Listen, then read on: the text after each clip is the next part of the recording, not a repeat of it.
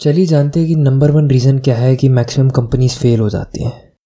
तो जो number one reason है इसका ये है कि ज़्यादातर ऑन्टरप्रेनर जब बिज़नेस करते हैं तो वो ये रियलाइज़ नहीं करते हैं कि ये थ्री परसेंट जॉब है। एक है ऑन्टरप्रेनर एक है टेक्नीशियन और तीसरा है मैनेजर तो इन तीनों के बारे में बात करते हैं और तीनों का क्या क्या रोल है। जो ऑन्टरप्रेनर होते हैं, वो हमेशा फ्यूचर में रहता है। उसका ध्यान हमेशा अपॉर्चुनिटीज़ की तरफ़ होता है। उसका ध्यान हमेशा आइडिया की तरफ़ होता है। कि मैं क्या क्या ला सकता हूँ, क्या क्या चीज़ों से पैसे बना सकता हूँ, क्या क्या कर सकता हूँ।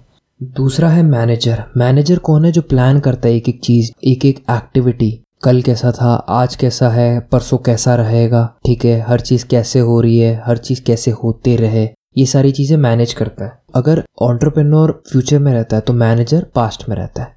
तीसरा है टेक्नीशियन अब टेक्नीशियन वो बंदा है जो प्रेजेंट में रहता है एक तरीके से। और काम पे ध्यान देता। है उसको बस अपने काम से मतलब है, उसको काम मिलता रहे। उसको ये नहीं फ़र्क पड़ता कि बिज़नेस कैसे काम कर रहा है या पैसा कहाँ से आ रहा है। उसको बस अपने काम से मतलब है। वो ज़्यादातर वक्त अपने काम में ही बिताता है। कोई भी प्रॉब्लम हो तो उसका सोल्यूशन ये है कि काम करने से हो जाएगा ख़त्म। ठीक है, अगर आप बिज़नेस कर रहे हो तो आपको फ्यूचर की तरफ़ देखना ज़रूरी है। आप चाहे तो तीनों क्वालिटीज़ रख सकते हैं और एक सिंगल पर्सन कंपनी खोल सकते हैं। बट उसमें भी काफ़ी रिस्क है। आपको कहीं ना कहीं ट्रेड ऑफ़ करना पड़ेगा। आप टेक्नीशियल के रोल में फिर भी ट्रेड ऑफ़ कर सकते हो। मैनेजर के रोल में फिर भी ट्रेड ऑफ़ कर सकते हो। पर ऑन्टरप्रेन्योर के रोल में ट्रेड ऑफ़ करोगे तो ओनरशिप आपकी चली जाएगी। कुछ ना कुछ प्रॉब्लम आएगी मैनेजमेंट में। अगर आप खुद ओनर रह के किसी और को ऑन्टरप्रेन्योर बनने दोगे।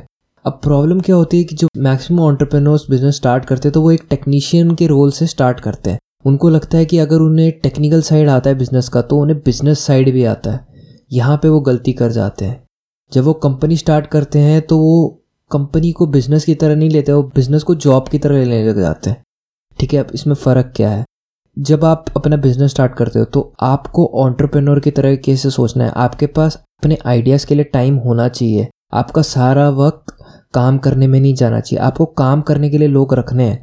आपको ऐसे काम करना है कि आपका ज़्यादा से ज़्यादा टाइम फ्री हो। बट जो आइडिया वाला फेस है, जो सोचना है, वो आपको खुद करना है। अब जितने भी सॉफ्टवेयर कंपनी होती है, उनमें क्या करते हैं ऑन्टरप्रेनोर एक प्रोटोटाइप बनाते हैं, ठीक है? प्रोटोटाइप को जाके वो बेचते हैं किसी को। और फिर लोग हायर करते हैं जो उस पर काम करे। फेसबुक कैसा हुआ? फेसबुक मार्क जकरबर्ग ने स्टार्ट किया, साथ में दो तीन प्रोग्रामर थे, ठीक है? फेसबुक उन्होंने बनाया, फिर जाके इन्वेस्टर को पिच किया। इन्वेस्टर को पिच किया तो उनके पास थोड़ी फंडिंग आई, ठीक है? फंडिंग से उन्होंने और टेक्नीशियंस हायर करे। अब आपको क्या लग रहा है मार्क जकरबर्ग अभी भी प्रोग्रामिंग करता होगा? उसके पास टाइम नहीं है, वो बाकी सारी चीज़ों को मैनेज करने में या नए नए आइडियाज़ इंप्लीमेंट करने में बिज़ी है तो वो ऑन्टरप्रेनोर और मैनेजर का रोल ज़्यादा निभा रहा है एज़ कंपेयर टू टेक्नीशियन अगर आप बिज़नेस कर रहे हो और अगर आपको बिज़नेस सक्सेसफुली रन करना है तो आपको भी यही स्ट्रैटेजी आजमानी है। मार्क्स जकरबर्ग से सीखना है। मैनेजर और ऑन्टरप्रेनोर बनना बहुत ज़रूरी है किसी भी बिज़नेस के लिए। टेक्नीशियन आप फिर भी साइड में रख सकते हो। बहुत बहुत धन्यवाद इस ऑडियो को सुनने के लिए। अगर आपको मेरा काम पसंद है तो प्लीज़ मुझे फॉलो कीजिए। मेरे चैनल को सब्सक्राइब कीजिए। और अगर आप चाहते हैं एनिमेटेड वीडियो देखना इसी बुक समरी की तो लिंक जो है वो डिस्क्रिप्शन में है, उसको फॉलो कीजिए। Thanks for listening